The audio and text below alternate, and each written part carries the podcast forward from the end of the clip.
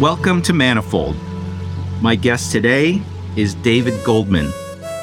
He's an American economic strategist and author, best known for his series of online essays in the Asia Times under the pseudonym Spengler. The first column of Spengler, at least as reported in Wikipedia, was published January first, two thousand.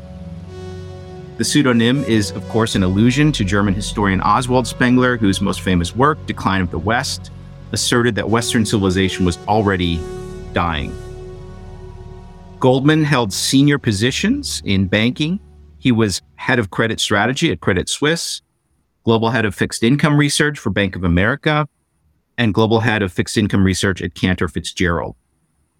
His most recent book is You Will Be Assimilated, China's Plan to Sinoform the World, which was published in twenty twenty, and which I hope to discuss in some detail with David. David, welcome to the podcast. Stephen, it's a pleasure to speak to you. Thank you for inviting me. The pleasure is all mine. As I was telling you before we started recording, I've been reading your column since I think the early two thousands, and I was always incredibly impressed with your both historical insights, but also insights into what was happening, for example, in the Asia Pacific region, which I, I think you were based there for some length of time. Is that right? Yes, I was a partner at a little Hong Kong investment banking boutique, then called Reorient Group. It was ultimately acquired by Jack Ma, and I spent most of my time uh, in Asia. Uh, and I also served on the board of an Israeli foundation dedicated to Israeli-Chinese relations. And in that capacity, I got to go to Beijing and talk to people with the Israelis, which gives you a very different perspective than when you speak to them as an American. Although I am an American, uh, I've got, yes. I don't hold an Israeli passport. Yeah. I, so I've I've always valued your insights over, over these decades. As I again, as I was mentioning to you before we started recording, When there's some, when I get a chance to have a conversation with someone whose work I've been reading for ten or twenty years, I'm always fascinated to find out about their early life and formative years, because it often gives me some insight as to as as to how they acquired their insights. So if you don't mind, maybe you could just tell us a little bit about where you grew up, your education, how you found yourself in banking, how you find yourself in Asia. Well, the, the short answer is uh, uh, by lucky or unlucky accident. Actually, all I ever wanted to do was classical music. Uh, my constraint on classical music is I had no real talent for it, just a great love for it. I ultimately did everything but the dissertation in a doctorate in music theory at City University of New York with uh, Carl Schachter, who uh, was the dean of the music theory profession in the United States. Great privilege to study with them. I was something of an outlier as a boy. Classical music to me was like uh, a religious experience, and that was, well, it, it it it meant for some lonely times in the world of the Beatles and the Rolling Stones. And through classical music, I became interested in broader cultural issues associated with it. For example, I fell in love with the art songs that uh, Robert Schumann wrote to the poetry of Heinrich Heine, which motivated me eventually to learn German and things like that. And the question which has obsessed me for many years is why the West would develop the most inspiring and elevating high culture in the history of the human race, and then effectively abandoned. It's, it's like being an archaeologist looking up Mayan cities. Why would you have these spectacular works now consumed by the jungle? Uh, and by the same token, why would Bach, Mozart, and Beethoven be so neglected as a matter of popular taste? So I became very interested in the cultural background to the decline of Western high culture.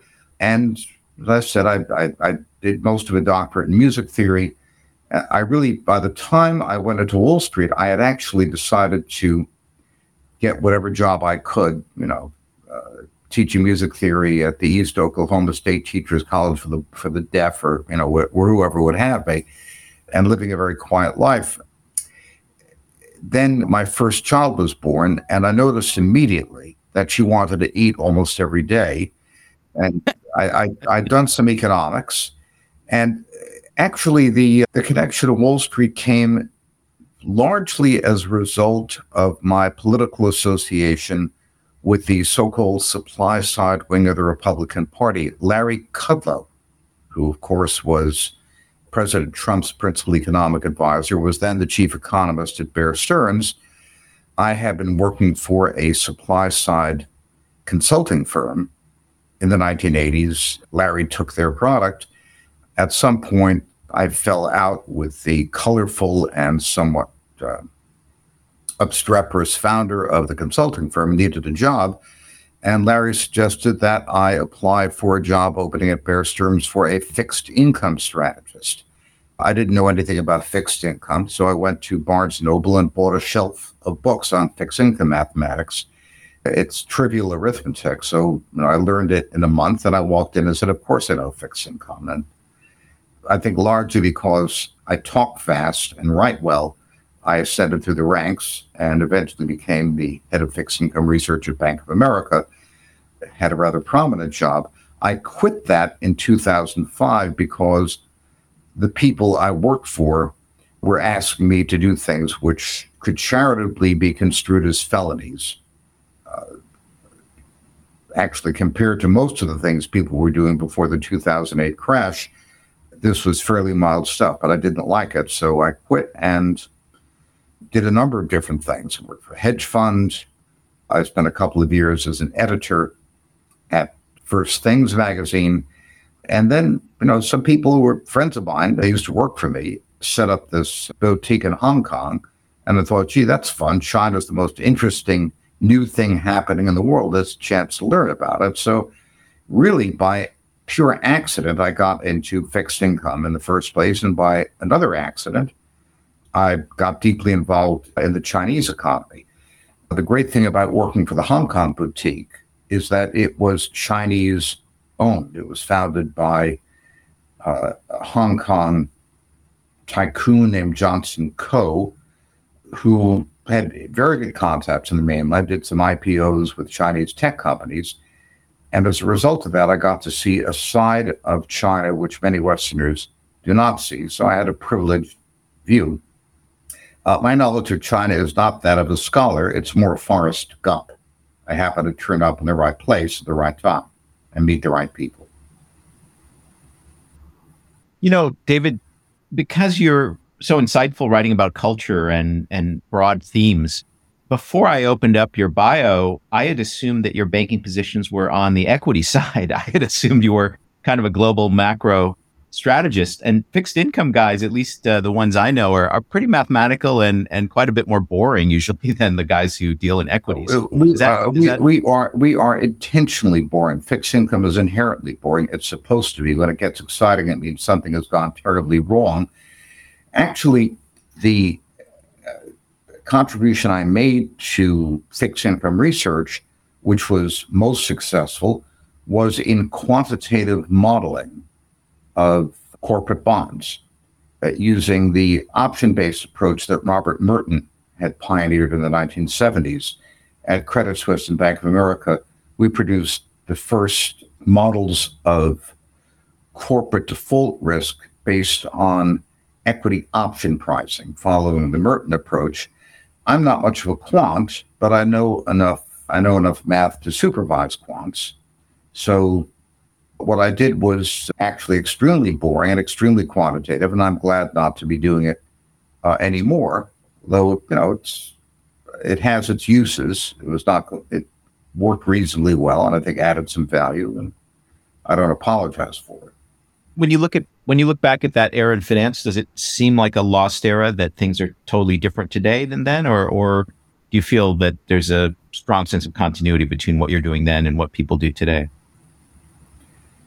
Yeah, the um, there are enormous differences. For one thing, the degree of controls on leverage in the banking system prior to two thousand eight was effectively zero.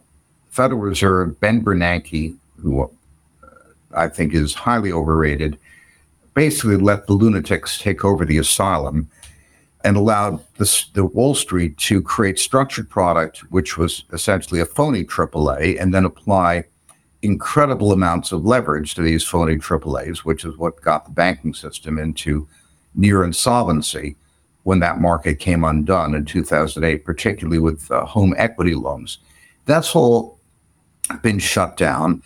Another very basic change is that corporate bonds were a Wild West market. Nobody knew what prices really were because you didn't have to report the prices at which they traded. Now, all corporate bond transactions have to be reported to NASDAQ, to the TRACE system, within fifteen minutes, which means it's much more liquid. So a great deal of activity is being taken over by electronic trading platforms. The old trading and sales combination that made so much money for us in the two thousands has been probably appropriately laid to rest forever. But this, the same kind of problems apply. Actually, the, the one area where this this kind of approach may have purchase would be in emerging market uh, debt. Uh, emerging market corporate bond markets are still pretty Wild West, opaque, badly regulated, illiquid. So I've been involved in some attempts to revive this approach for emerging market corporate bonds. But yes, Wall Street is certainly a very different place. I get the sense that you were kind of an intellectual among financiers. Did did you think of yourself that way? I was doing a job. You know, I didn't. I I, I didn't talk to them about sh- the, the relative merits of Schumann's and Schubert's settings of Heinrich Heine poetry, if that's what you mean. But we talked about how to make money and how to outperform benchmarks. That is a That's not a particularly challenging or interesting exercise, and I was glad to be done with it. But I did that for a living. I didn't see it as a vocation. Now, you, you started writing the Spengler column. Is it is that correct in Wikipedia that it was January first, two thousand when you started writing the column? That's correct. My my first column asked the question, are internet stocks really a bubble? And I argued, I shouldn't have taken my own advice on this, I argued that they weren't a bubble, that they portended a cultural change so profound that vast cash flows would be directed towards companies that could provide electronic entertainment online, effectively. I didn't envision social media and so forth in those days. Back then it was downloading music and pornography and a few other things like that. But if you look at how Uh, the internet and handheld devices and continuous online presence has transformed the culture, transformed really personalities of a generation. It does, in fact, explain why the large internet monopolies are producing, you know, spectacular and regular returns. So I argued that you have to look at the changes in valuation of these companies as a cultural phenomenon. That the fact that they're there transforms the culture, makes people behave differently, and that behavior was going to produce consistently high valuations over the long term. Yeah, I think the prediction that there would be some winner-take-all quasi-monopolies created, I think, turned out to be completely correct. And I guess the In two thousand, we didn't really anticipate smartphones, but that, obviously that was the other thing that changed people's daily lives. Sure. I mean, the, the remarkable thing about the smartphone, the genius of Apple, I still like the old Blackberries better than Apple. I won't own an Apple. I can't stand them because Apple modifies your behavior. The whole point of an Apple is that once you get into the habit of using Apple products, it's very difficult to break it. And they try to lock you into their ecosystem of entertainment, including music, movies, news, and everything else. Uh, they've been extremely successful, brilliant at doing that, given the kind of rebel and misfit that I've always been. I, I, I hate being shepherded that way, so I've always had an animus towards Apple, uh, but an absolutely brilliant company. The BlackBerry was a much better piece of technology. It made better phone calls, more robust, didn't break when you drop it. But Apple found a way of integrating computation and entertainment in a comprehensive way that basically addicted people. They are the crack pushers of the electronic age and brilliant at it. I actually was an iPhone user for a long time and actually switched to Android at some point. So I think I, I, I went against the conditioning. You're one of the few who escaped. You're a lucky man. Yeah, I'm actually fairly happy in the Android ecosystem, but that, anyway, we shouldn't digress into that. But I wanted to ask you, when did you move to Asia? That was two thousand thirteen. I see. So it was post-financial crisis. Yes. Well, I, I did a lot of traveling in Asia before that because I had the teams in my research groups that worked for me in Asia. And of course, we called regularly on Asian customers. During the two thousands, Bank of America's biggest fixed income business was using its branch network to issue uh, non-conforming mortgages, that is, mortgages that were not guaranteed by federal agencies, packaging them into securities and selling those securities to uh, the rest of the world who wanted a place to park their savings. And Asians, of course, think that things like houses are extremely safe, and we did our best to perpetuate that delusion and sell them all of the fixed income product we could. So I spent a lot of time traipsing around Asia, peddling this uh, toxic waste to uh, Asian clients until I got disgusted and quit. And how did, how did those products do in the crisis? Uh, were better or worse than the, the triple A conforming mortgage Uh, back security? Oh, they did much worse. The private label stuff did much worse. The, the best thing you can say about uh, the banks is that the triple A portions of most of the product ultimately did pay off. There were very few actual defaults. That's why the banking system didn't come down in two thousand eight. Uh, the Federal Reserve and the F D I C exercised regulatory forbearance. On paper, the banks were bankrupt because they levered up massive amounts of these phony triple A's backed by home equity mortgages, home equity loans, and various other things. And the value of this stuff went from one hundred cents on the dollar to sometimes thirty cents on the dollar. So you lever that up a zillion times, you know, that wipes out your capital if you market to market. However, because there was enough credit protection built into those structures, the defaults were absorbed by lower parts of the capital structure. There were very few real interruptions of payment to the triple A. So the banks were earning enough on a current basis from the portfolios of this toxic waste to pay their depositors, which meant they were solvent on a cash basis, although on a mark-to-market basis, they were bankrupt. So all you had to do was say, well, you know, we'll give you some extra capital, we'll give you time to work it out. Uh, and the banks eventually clawed themselves back from that. So it was never quite as bad as it might have looked. Did you ever try to track how the Treasury and the Fed did on uh, all the distressed mortgage-backed debt that they bought up during the crisis? They made money.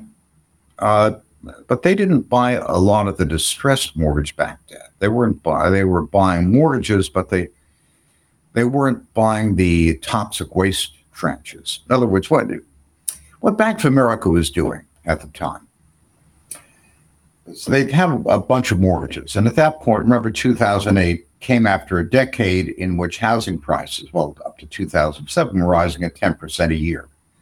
So if you can get a five percent down mortgage. Let's say you buy a house worth one hundred thousand dollars and you put down five thousand dollars. And the next year, the price is one hundred ten thousand dollars.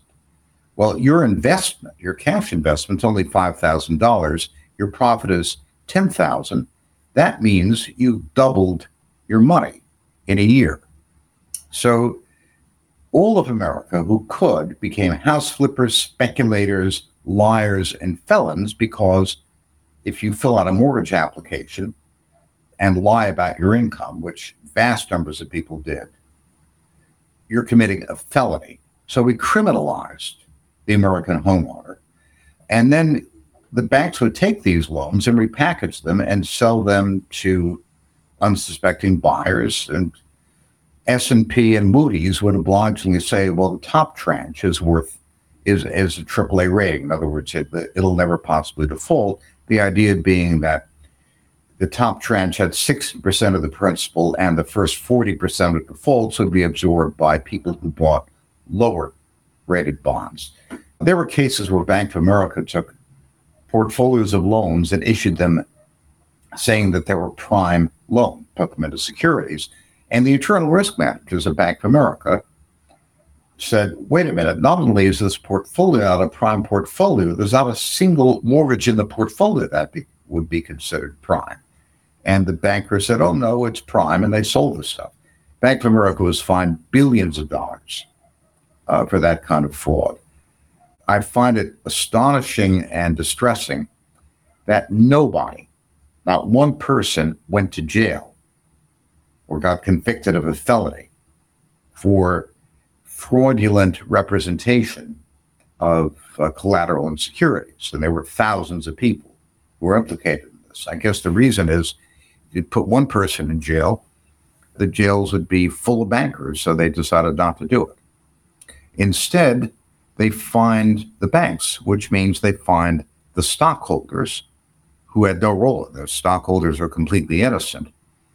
The bankers kept their bonuses, went off to other jobs, retired, and the stockholders lost. That, in my view, is a tra- travesty of justice. Do you do you think there was a room in which some powerful people said, yeah, let's not have any prosecutions? How, how do you think we arrived at that particular system of justice after the crisis? Well, if you look at the, who ran this, uh, it was basically investment banking guys around the Treasury. Uh, Hank Paulson, for example, from Goldman Sachs, Bob Rubin. People who got together were the people who created the bubble, and they managed to refloat the bubble. Uh, that's what everyone wanted them to do. Nobody wanted to have a real reckoning where you marked everything to what it could be sold at and liquidated things. That would have been very disruptive. So I think, yes, in a sense, the people who arranged the crisis did make a decision that they would not engage in criminal prosecutions because what they wanted to do was calm nerves, restore confidence, refloat the bubble, and make the problem go away as fast as possible. There's a rationale for it, but I don't think there's a good one. I don't think it was an adequate rationale. So turning back to Asia, you, you had a front seat to witness the rise of the Chinese economy. And I guess it's been said that post two thousand eight, the Chinese felt very confident because the, you know, the, the, the financiers that they had admired so much in the West had, had blown things up. And uh, actually, the, I guess the Chinese helped bail out the Western economies. Maybe you can tell us just, uh, obviously it's difficult to summarize an entire decade of experience, but tell us a little bit about uh, what you learned from that experience. Well, the first first thing that Reorient Group asked me to do before they hired me was to produce a study of the Chinese economy. And I noticed two things immediately. One is that there was a then a massive effort to build up human and physical capital in the high-tech space. Um, we didn't yet have the full dimensions of this five G plus artificial intelligence combine, which is doing so much to transform economic life under the rubric of the fourth industrial revolution. But you could see the outlines already. Chinese universities that had been burnt to the waterline during the Cultural Revolution were now reviving. And there was a generation getting tertiary education at a high level on a scale that no one in the world had ever done before. The second thing was the Belt and Road Initiative. In two thousand eight, if I recall correctly, exports to the United States amounted to about nine percent of China's G D P. That's two thousand seven. And exports overall were more than a third of China's G D P. By last year, exports to the U S were around two percent of China's G D P.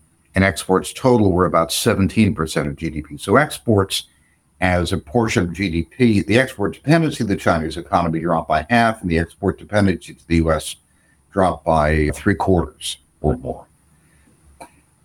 That was an enormous shift. And the the great Chinese idea in the early twenty tens was to use China's experience in creating robust supply lines and employing very large numbers of semi-skilled workers in ways that raised their income substantially, and export that model to the rest of it, to the rest of developing Asia and parts of the global South, otherwise parts of Africa and Latin America. I wrote a book about this in two thousand twenty-two entitled, silly title, You Will Be Assimilated, China's Plan to Sino-Form the World. And what I mean by sino-forming is simply repeating to some extent the great urbanization and industrialization that China had undertaken so successfully under Deng Xiaoping, and applying it to many other countries and integrating them into a sinocentric economic sphere. It's not exactly Japan's you know, greater co-prosperity sphere. It's an invidious comparison because it's quite different. But China is now busily transforming many of the economies of the global South and creating almost a parallel world system competing with the old Americanocentric economic zone. And you could see that beginning to happen in two thousand thirteen. And after looking at the picture we had ten years ago, I became convinced that this was the biggest transformational act that would happen in the world economy in my lifetime, and I wanted to find out more about it. So I joined Reorient and spent a lot of time learning about this. I got to know people at Huawei quite well. Huawei is, if if there's a single iconic company of the fourth industrial revolution, it truly Huawei, just as, for example, Ford Motor might have been the iconic company of the second industrial revolution. Yeah, I, I think, didn't we just see a statistics where uh, statistic where the Chinese exports to, I, I forgot whether it was to BRICS countries or to B R I countries, now exceeds China exports to E U, Japan, and the United States. Yes, so, uh, yeah, well, China, in March of this year, for the first time, China's exports to the global South as a whole, that includes Russia, Saudi Arabia, it's a broad definition, Central Asia, everybody but the developed markets. China's exports to the global South exceed their combined exports to the United States, Europe, and Japan, to the developed markets. And exports to the global South are roughly four times China's exports to the United States. That's been an incredibly fast ramp up. That's a doubling in just three years. And it reflects not just lots of people buying Chinese toasters or motor scooters. A great deal of that is led by infrastructure, both physical and digital. China is wiring up the global South for broadband. And that has knock-on effects because it allows people to do things they couldn't do before, and makes possible important increases in productivity. That, by the way, is now the conventional wisdom. The International Monetary Fund and the World Bank have written a great deal about the central role of digital technology in raising productivity in uh, global South countries. I think everyone would agree that this is, an, this is a critical feature of, of economic development. What is really stunning is how fast this is now occurring. You can see it in the numbers, and you can see it in a very granular basis, looking what's happening country by country. I covered for Asia Times the Mobile World Congress in Barcelona in February, which was a real eye-opener.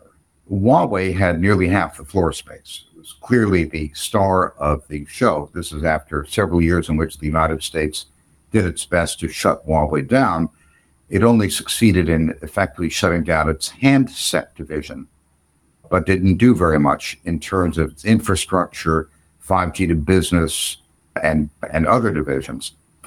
There was a large area in the Huawei Pavilion occupied by partner companies, mainly telecom companies from countries ranging from Thailand to Turkey to Ghana, Brazil, discussing what they were doing with five G and artificial intelligence. And it's really quite remarkable. This applies to government administration, healthcare, manufacturing, quality control.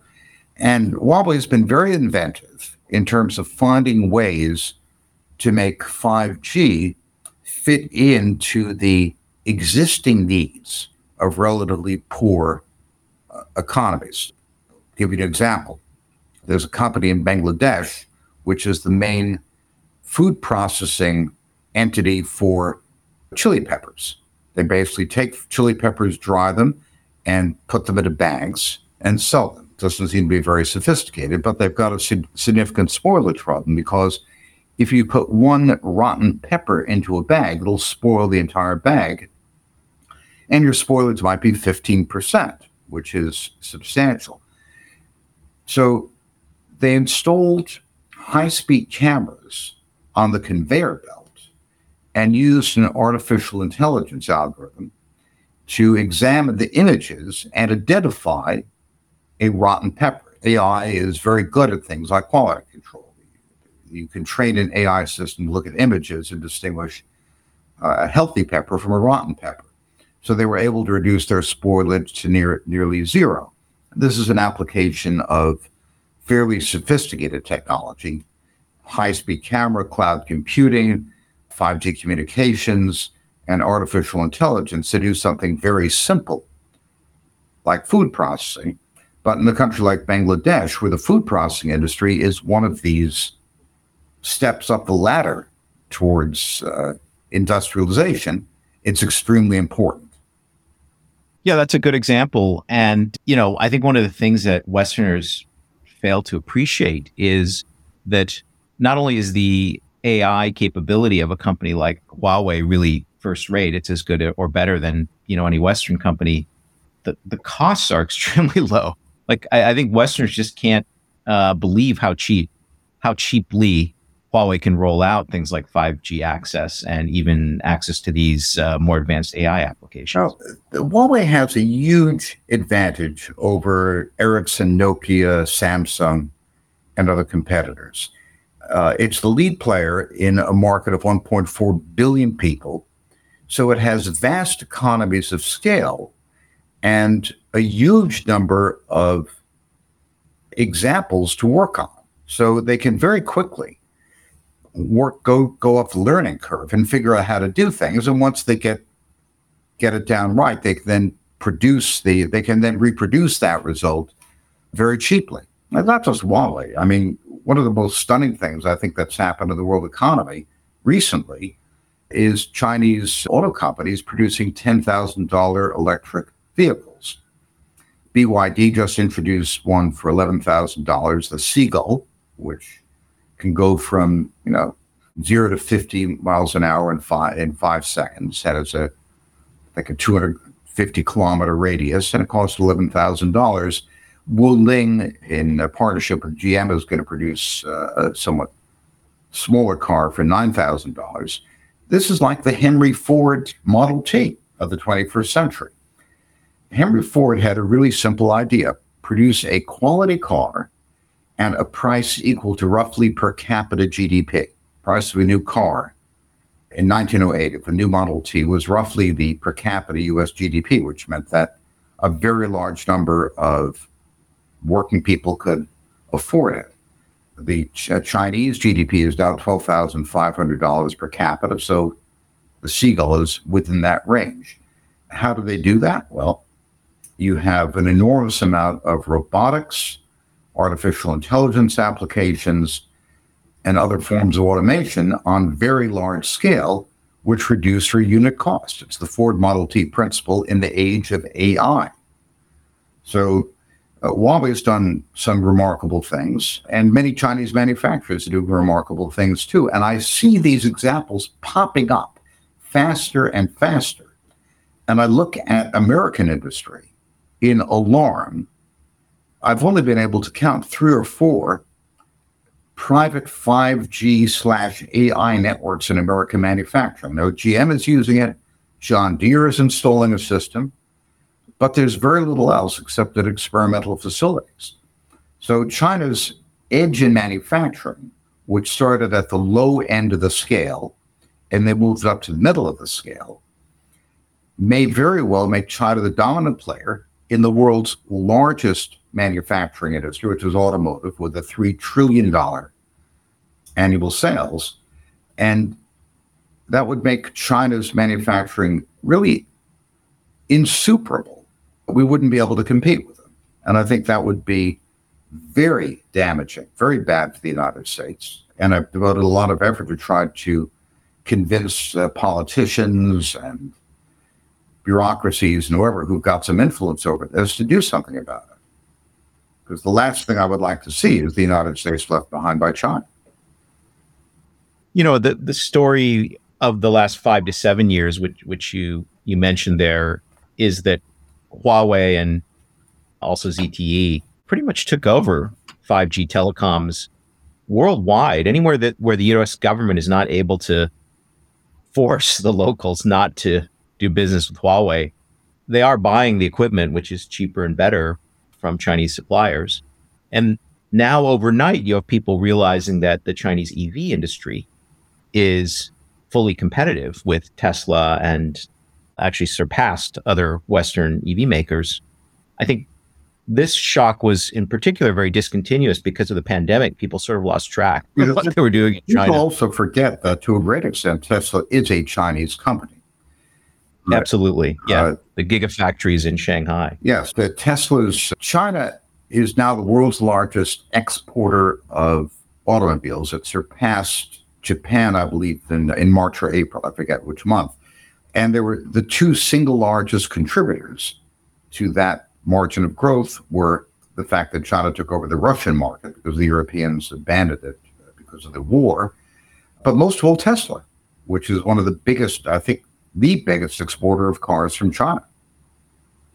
Yes. So I think they, the recent at the recent Shanghai Auto Show, people were shocked. So, th- so that was post-pandemic. It was open to the world. I think V W flew, I think, all its directors to the, to the show so they could see what was happening.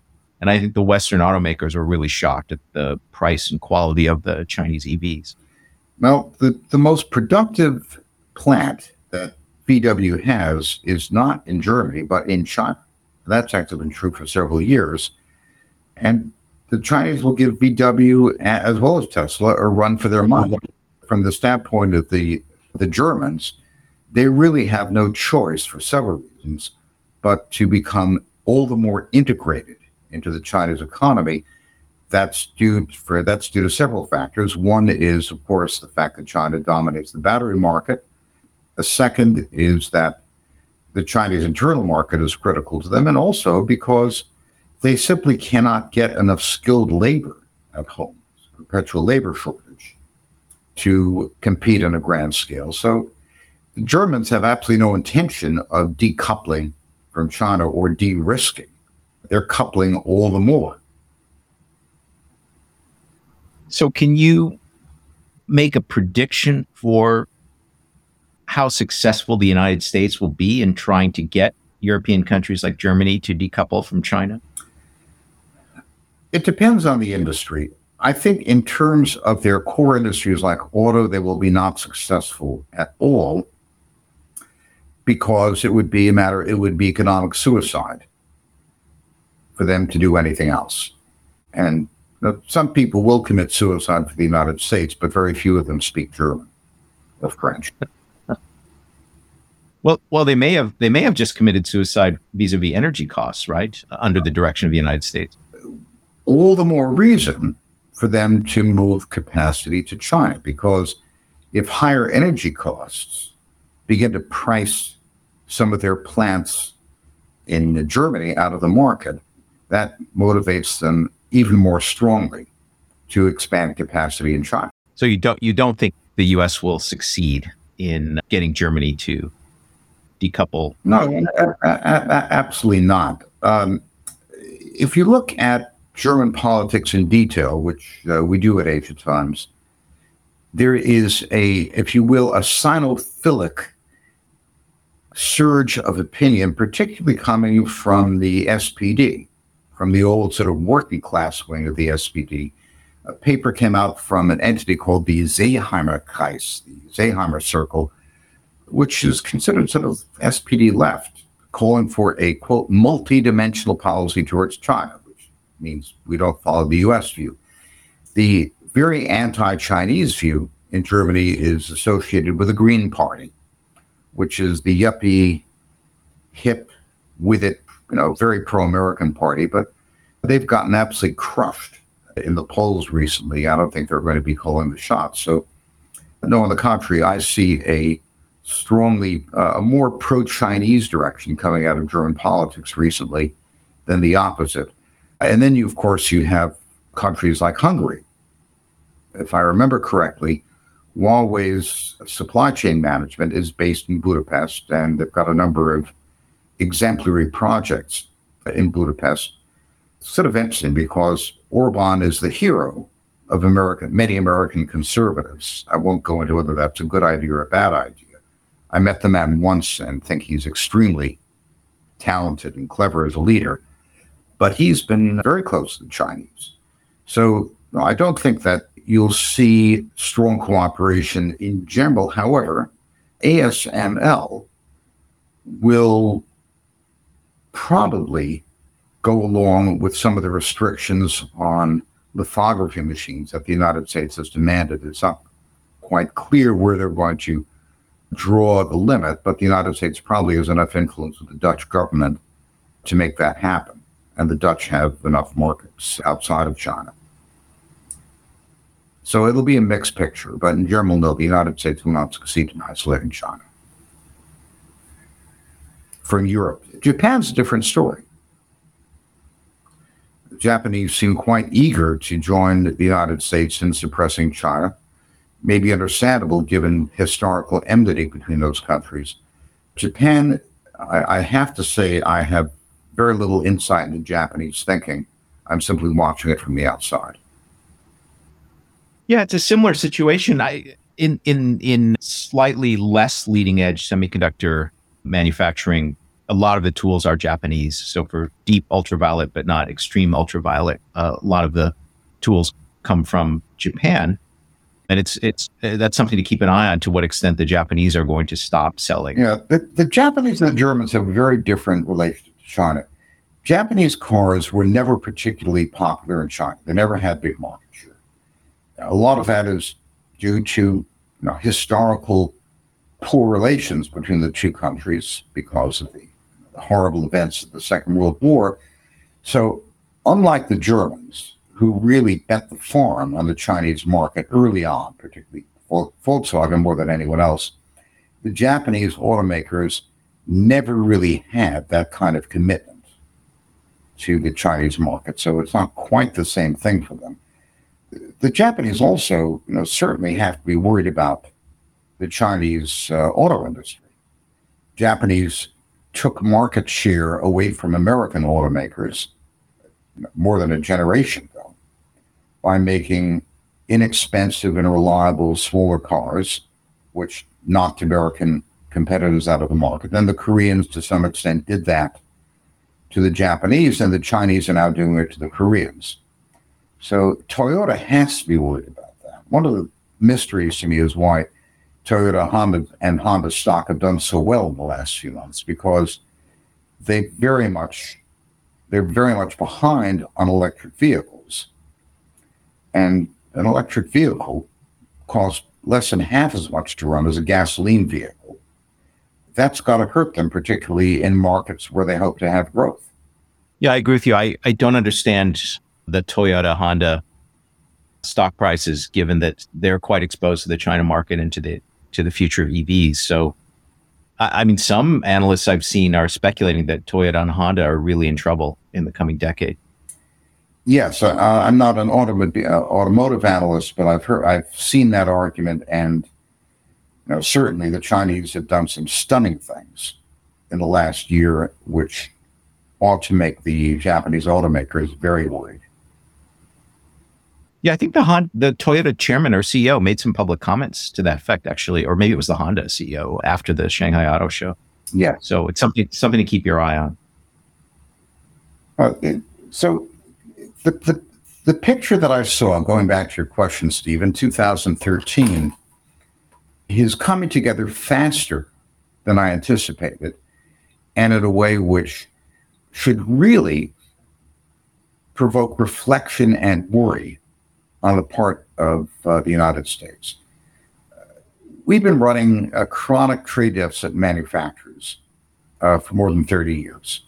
We've accumulated nearly twenty trillion dollars of debt, in effect. We've sold the equivalent nearly twenty trillion dollars of assets to foreigners over that time to finance this enormous manufacturer's deficit.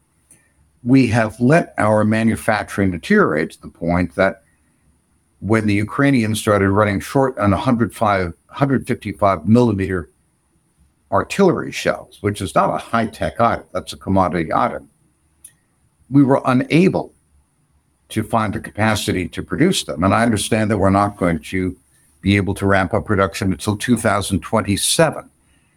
It appears that the black powder that's required for the primer on the shells was produced by a single factory in Louisiana, which blew up in an accident. So we've got a chronic shortage of primer powder. The degree to which American manufacturing capacity has atrophied in the past generation is certainly a pressing national security issue. And in the long term, maybe not so long term, it's an impossible situation because you can't keep selling your assets forever. Now, we had the great luck that the world believed in the American tech story and put enormous valuations on American tech assets, so people bought tech stocks. But if those valuations start to fade, or we simply cannot produce the asset valuations we have in the past, at some point, that's there's got to be a, an adjustment. That could be a very sharp decline of the value of the dollar, for example, which means Americans are poor. And at the same time, because we diverted so much talent into first the finance industry in the two thousands and the tech industry in the twenty tens, uh, we lack the skills to ramp up manufacturing quickly. Only five percent of American undergrads major in engineering now, five or six percent. The only country comparable to that is England, which has long since been deindustrialized. In China, it's thirty-three percent. In Russia, it's thirty-three percent. Russia produces more engineers in absolute numbers than the United States, with less than half the population. I think the number for China is somewhere between six and ten times the U S engineering production per year. Engineer yeah, Something like six times. And from everything I can tell, uh, the Chinese universities have really come up to world standard. Now, fifteen years ago, even ten years ago, you could look at somebody with a degree from a mediocre Chinese university as a diploma mill reject. But that's not true anymore. The Chinese I know, uh, I know, well, I should say, I know Chinese tech companies that won't hire a Chinese citizen who's just gotten a B A from an American university because they assume that if he or she went to an American university, it's because there was a lousy grade on the Gaokao, and they couldn't get a decent spot at a Chinese university, and their rich parents sent them to the U S instead.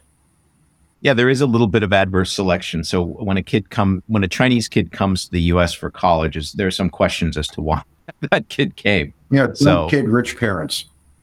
Yep, it could be. It not always, but it could. No, that I, could I, be I, I, I don't mean that. Look, I, I'm I'm currently living in Great Neck, just outside Manhattan, where no, I'm no long-standing Manhattanite, but I grew up in Great Neck. Great Neck's now forty percent Chinese. A lot of Chinese nationals who live here. Their kids go to school at the high school here, and one of the high schools, the mainly Chinese high school, has the highest test scores in the state. So they're certainly not dumb. A lot of people, sure, uh, a lot of Chinese happen to want to live in the United States. God bless them. The more, the better. Nothing wrong with the United States that twenty million Chinese immigrants wouldn't fix real fast. The other day I was talking to uh, a very senior executive uh, in tech in China who had, who had held also senior roles in the United States before going back. And he told me his interpretation was that the Third World War has actually already started, but it's being conducted purely by financial and economic means for the moment. Well, do you... But I, I, yes, uh, I think China, the, the mood in China is very much that the United States will do anything possible to prevent China from rising. I know of almost no one in China who is optimistic about the future of U S Chinese relations, at least for the next couple of years. The, United, the fact that the United States is trying to stop China from developing, designing, and fabricating semiconductors, uh, you know, uh, uh, gate widths of less than, say, I think the threshold of seventeen nanometers, is really a remarkable fact. Uh, I don't think we've ever done anything like that. It's like the, the British trying to prevent the United States from getting textile equipment in the early part of the nineteenth century. That will not work, just as it didn't work between the United States and the British back then. But I think there's a very grim mood in China, very much a fortress China approach. I think that explains a good deal of the economic policy of the Chinese government. Xi is running a more of a command economy approach to channeling resources to critical national industries in order to compensate for this. I very much hope we won't have a shooting war, because if we do, it would be an absolute catastrophe. It might be the worst thing that ever happened to the human race. I wrote in Claremont Review of Books last year that the single most important task of our lifetime is to prevent war between the United States and China.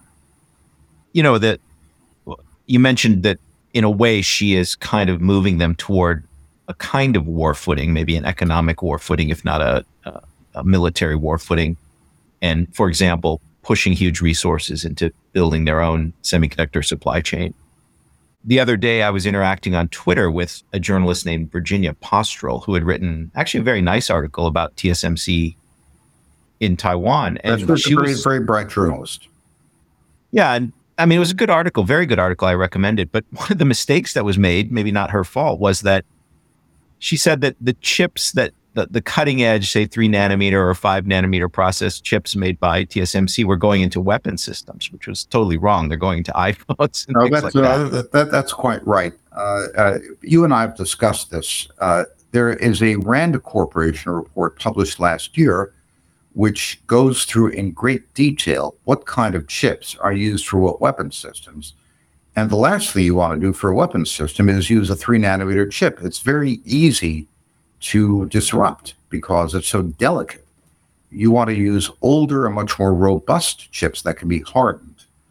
And there, there is an argument, and it comes from techno-utopians like Eric Schmidt, who's not a technologist, he's a Silicon Valley mocker, that we need to dominate the super fast processing chips because the future of warfare is going to be artificial intelligence. In other words, my computer is going to set up drone swarms to play video games with your computer, which is, I think, from a military standpoint, nonsense. So they're concerned that uh, China not get the most advanced chips for the most advanced processing because somehow they think the most advanced processors are going to win. For anything that might affect warfare at a ten-year horizon, all that stuff is nonsense. For guidance systems on missiles, sensors, uh, any of these things, ninety nanometers is about the smallest gate gate width you're going to find. Right. So the rationale which is given, which, uh, you know, I forgive Virginia for writing that because she was probably just told that by some Pentagon flack that, you know, the chip war was all about chips that go into advanced weapon systems. And she just wrote it. But the fact that that's not true exposes that this really is an economic war, right? I mean, they're whole, they're trying to suppress Chinese technological progress in general, not just the imp- the impact of it on military. Yes, that, that, that's correct. Uh, I, I spoke not long ago with one of the founding fathers of the American chip industry, one of the people who'd done important breakthroughs going back to the seventies. His comment was that the United States government is run by idiots who have no idea how the industry works. And it's not the speed of your chips which is decisive in the real world. It's the overall architecture of your system, the quality of your software. So although it's certainly true that lack of access to faster chips has been a pain in the neck for many applications, in terms of the things that really make a difference for economic life, there's nothing that China can't do with fourteen nanometer and older chips. Yeah, that's correct. I, having though interacted with a lot of strategists and think tankers at Brookings or Rand, or, you know, even in the White House, I think very few of them really understand technology, and they, they could They could actually believe that these three nanometer process chips are finding their ways, finding their way into missiles and radar systems in military aircraft. I, I think they're just actually legitimately confused about some of these things. The, the in general, the degree of ignorance about the technological changes which are now happening in an incredibly fast pace in China stuns me. I, I feel like I'm writing science fiction. I see people's eyes glaze over, but I, I try to explain to them what's happening. And for example, just take simplest thing in the world, loading and unloading a container ship. The Port of Los Angeles is uh, the largest port in the United States, and it's number three hundred, close to the bottom on the World Bank's ranking of port productivity. Uh, the major Chinese ports are all in the top ten. And the Tianjin port, which Huawei chose as its showcase for five G slash A I technology, has uh, reduced the amount of time for unloading a large container ship from eight hours to forty-five minutes. I, I think I've seen video of this zone in the Tianjin port where no humans are allowed because it's only robots. Sure. It goes at an incredible space, uh, pace, and you, you, you take a an autonomous crane, picks a container up off a ship, reads its barcode or gets a signal from an embedded chip, puts it in an autonomous truck, which zips it to a warehouse where robots unload it. Yeah, this, this is this is really amazing stuff. And they're fully automated factories where there's no one on the shop floor at all, just have a technician occasionally looks at this stuff. And A I does the quality control, A I does the preventative maintenance on your machines, and A I can, in fact, already uh, alter production process. You can have robots talk to each other and come up with improvements in the production process, which is, you know, pretty remarkable. So the changes that are happening are spectacular. They're on the level of the previous industrial revolutions. They're not an exaggeration. This is not a drill. This is the real thing. And very little of it is happening in the United States. In the auto industry, certainly, because the auto industry is completely global. General Motors sells more cars in China now than it does in the United States, and it produces more cars in China than the U S. So it is uh, a Chinese auto company in that respect, doing joint ventures with uh, S A I C. So yes, there are some American companies which are involved, and I, as I mentioned, John Deere appears to be getting up to speed, but it's a tiny portion of American manufacturing. So you earlier you mentioned that there's a faction in the S P D in Germany that wants to take a more balanced direction in German relations with China. Can you see any hope for a political movement in the United States that actually moves in that direction? Well, it, it's you have a number of people in American politics who have said, you know, publicly, we don't really care what China does. We care about what affects American working people. Let's do the best for them. And if, you know, China does well, that doesn't hurt us. And, you know, we don't particularly see why the United States should get into a nuclear war over Taiwan. Um, some of those people hang around with the Claremont Institute, where I'm a fellow, or a fellow of the Washington branch. You have a number of conservative publications like Compact Magazine, which is edited by my friends Sarah Bachmari and Matthew Schmitz, American Conservative. So there, there certainly are people in the United States who are much more concerned about conditions of life for Americans than great power competition with China.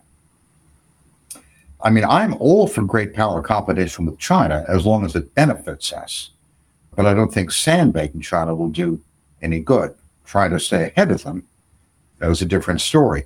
So yes, I, I, I think there is a minority in the United States which wants to back off from this full tilt, you know, stop China approach.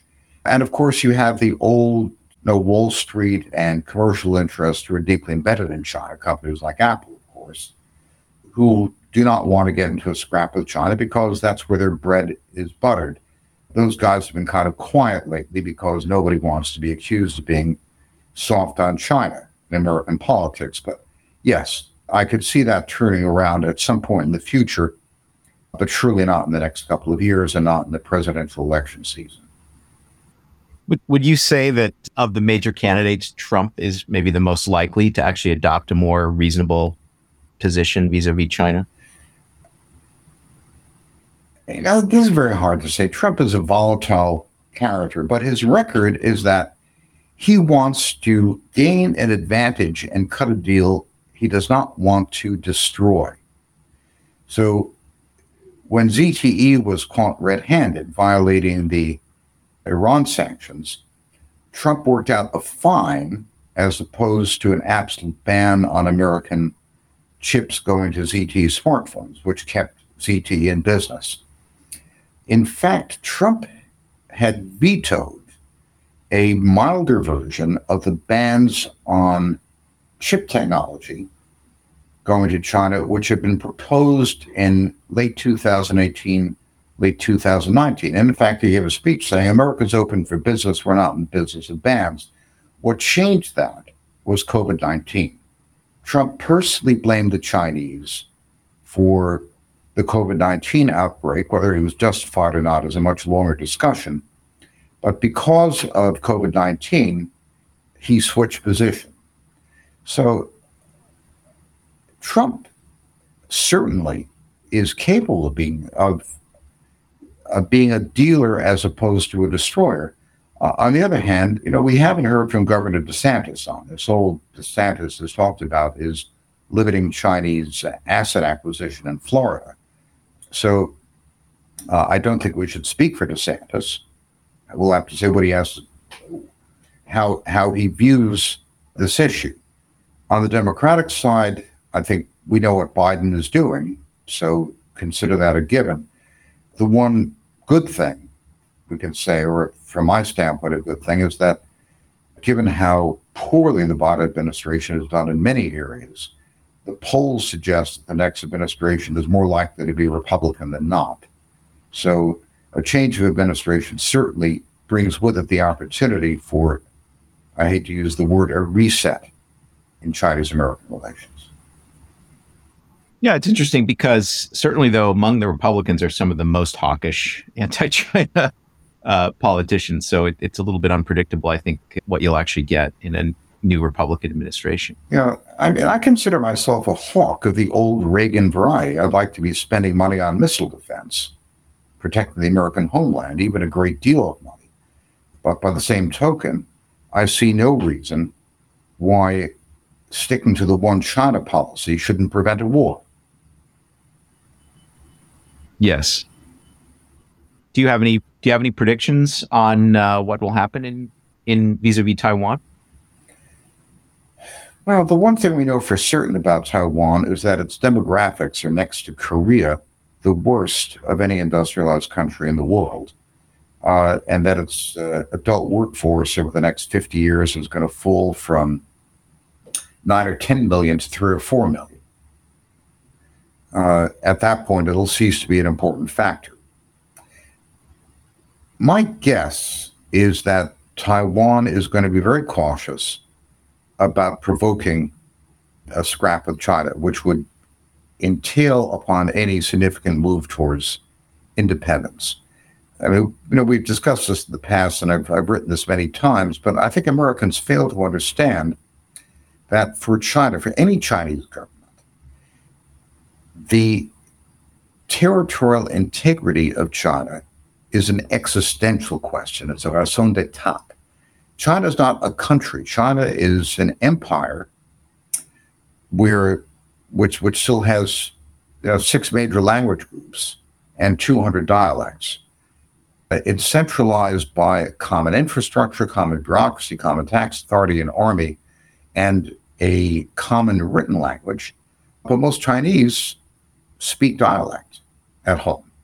Most can understand Mandarin, but it's still a multilingual country. So if one province secedes, other provinces can succeed and uh, secede. And China's tragic history has almost always entailed an alliance between invaders and renegade provinces trying to split. So the sensitivity of any Chinese government to this issue is extreme.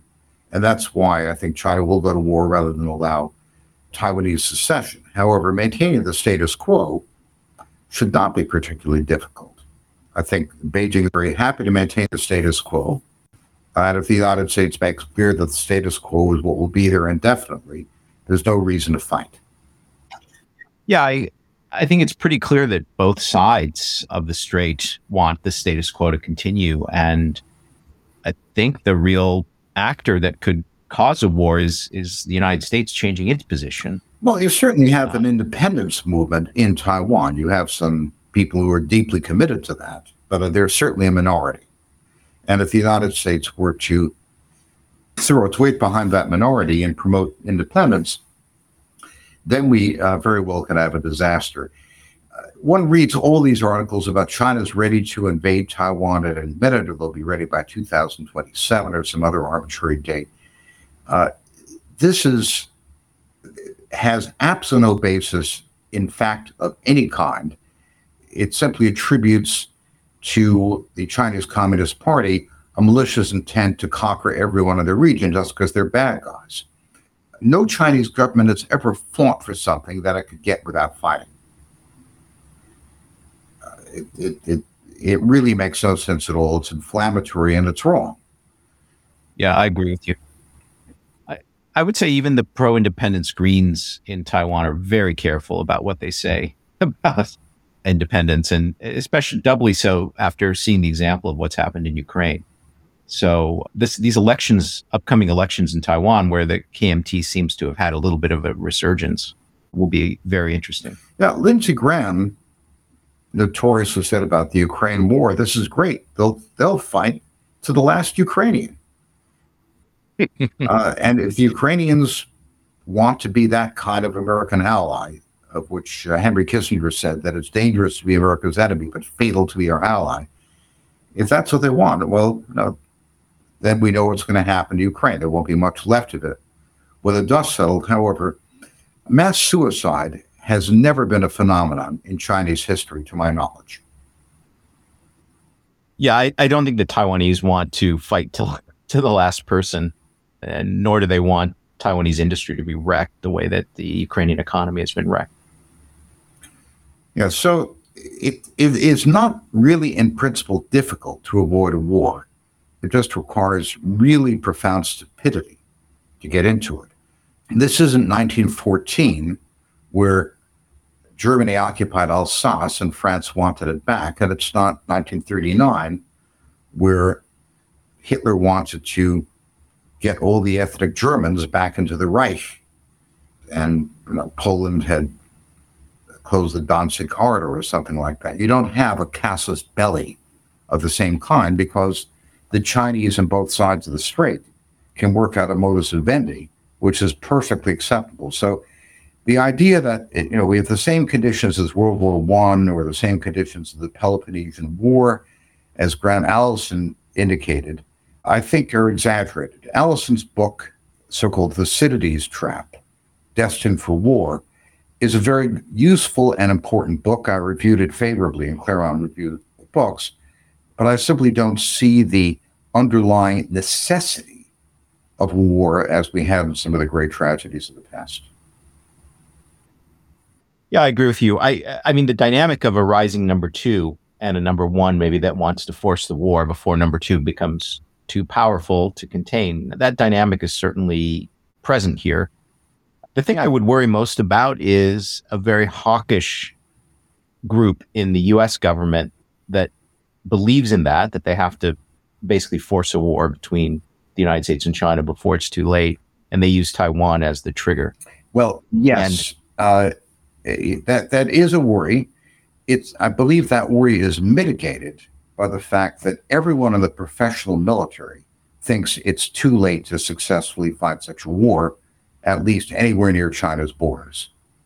Uh, that's certainly the view at the Pentagon. If you read closely the November twenty-ninth, twenty twenty-two assessment of the Chinese military published by the Department of Defense, uh, they're well aware that uh, China has a massive advantage, uh, home court advantage, uh, with a very large number of highly accurate satellite-guided ballistic missiles, a point that you specialized in. They're not idiots. They know that very well. For a long time, the Navy and other people who want more surface ships tried to dismiss that, but the consensus Pentagon view is this is a really serious problem. So I don't think the professional military at any level is advising any part of the government that the United States is likely to win a military engagement with China. Yeah, I hope you're right. I mean, I I, I would worry about uh, some careerist military officers who paint a rosier picture of our prospects no, in such no, a conflict. Sure, the, the Navy are a bunch, you know, the Navy is playing a really rotten role in this for a simple reason. Every captain who wants to be an admiral wants to skipper an aircraft carrier. So to skipper an aircraft carrier, you have to pretend that aircraft carriers aren't sitting ducks for missiles, which of course they are. So a great deal of careerist obfuscation goes into estimates. When my old friend Eldridge Colby writes about, you know, just stocking up on one hundred fifty millimeter howitzer shells in Taiwan, you know, Bridge is looking for a big job at the Pentagon. He won't get it without support from the Navy, so he doesn't want to say that what the Navy is saying is insane.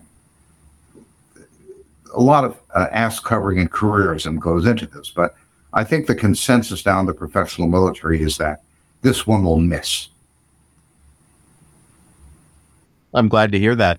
I, I think you actually did some work for the Office of Net Assessment. Do you, do you think there are still very competent professionals in the Pentagon who are uh, listened to by the political leadership? The Office of Net Assessment really centered on the personality of the late and great Andy Marshall, whom I had the enormous privilege to work for sporadically. So I had a sporadic privilege to work for him. Andy was a great man. He was put in there by Kissinger. He was one of the movers and shakers in the Reagan administration, military buildup, and the Strategic Defense Initiative. And he was respected by everybody. When Andy retired and shortly afterwards died, he was ninety-six years old, O N A became a much less prominent entity. So, no, I think that the, the Pentagon is, is not as well advised as it used to be. However, the evidence is so obvious uh, in terms of Chinese missiles, submarine, electronic warfare, and other capability that you simply can't suppress it. And the evidence for that is that last November, the Pentagon produced what I thought was a reasonably competent assessment. And reading that, nobody would want to start a war with China. That's reassuring. Well, I hope I'm right. I mean, there are always nutballs out there. The consensus view of the Pentagon, I think, is reasonably sensible. Great. Well, we're coming up on an hour and a half, and I don't want to take up too much of your time, but I've really enjoyed our conversation so far. See, Are there any last... Entirely. Oh, thank you. Are there any last remarks you want to make to my audience? Any predictions or insights you want to share? I think China needs a strong United States. Chinese government's governance is highly problematic. The kind of imperial system which worked well when the principal task of China was to build large riparian works to control floods and irrigate crops, is much less conducive to a technology, a technologically advanced and innovative kind of framework. China needs more democracy, needs more freedom of expression. It needs the United States as an example of that kind of political system. I'm not proposing that China throw out its uh, thousands of years of political traditions and instantaneously, instantly, you know, adopt the principles of James Madison. That's not going to happen. But I think it would be good for China, for the United States to be strong, and very bad for the world to have any unipolar power arrangement, whether it's American or Chinese. Great. My guest today has been David Goldman. David, thank you very much. Steve, great pleasure to talk to you. Thank you so much for the invitation.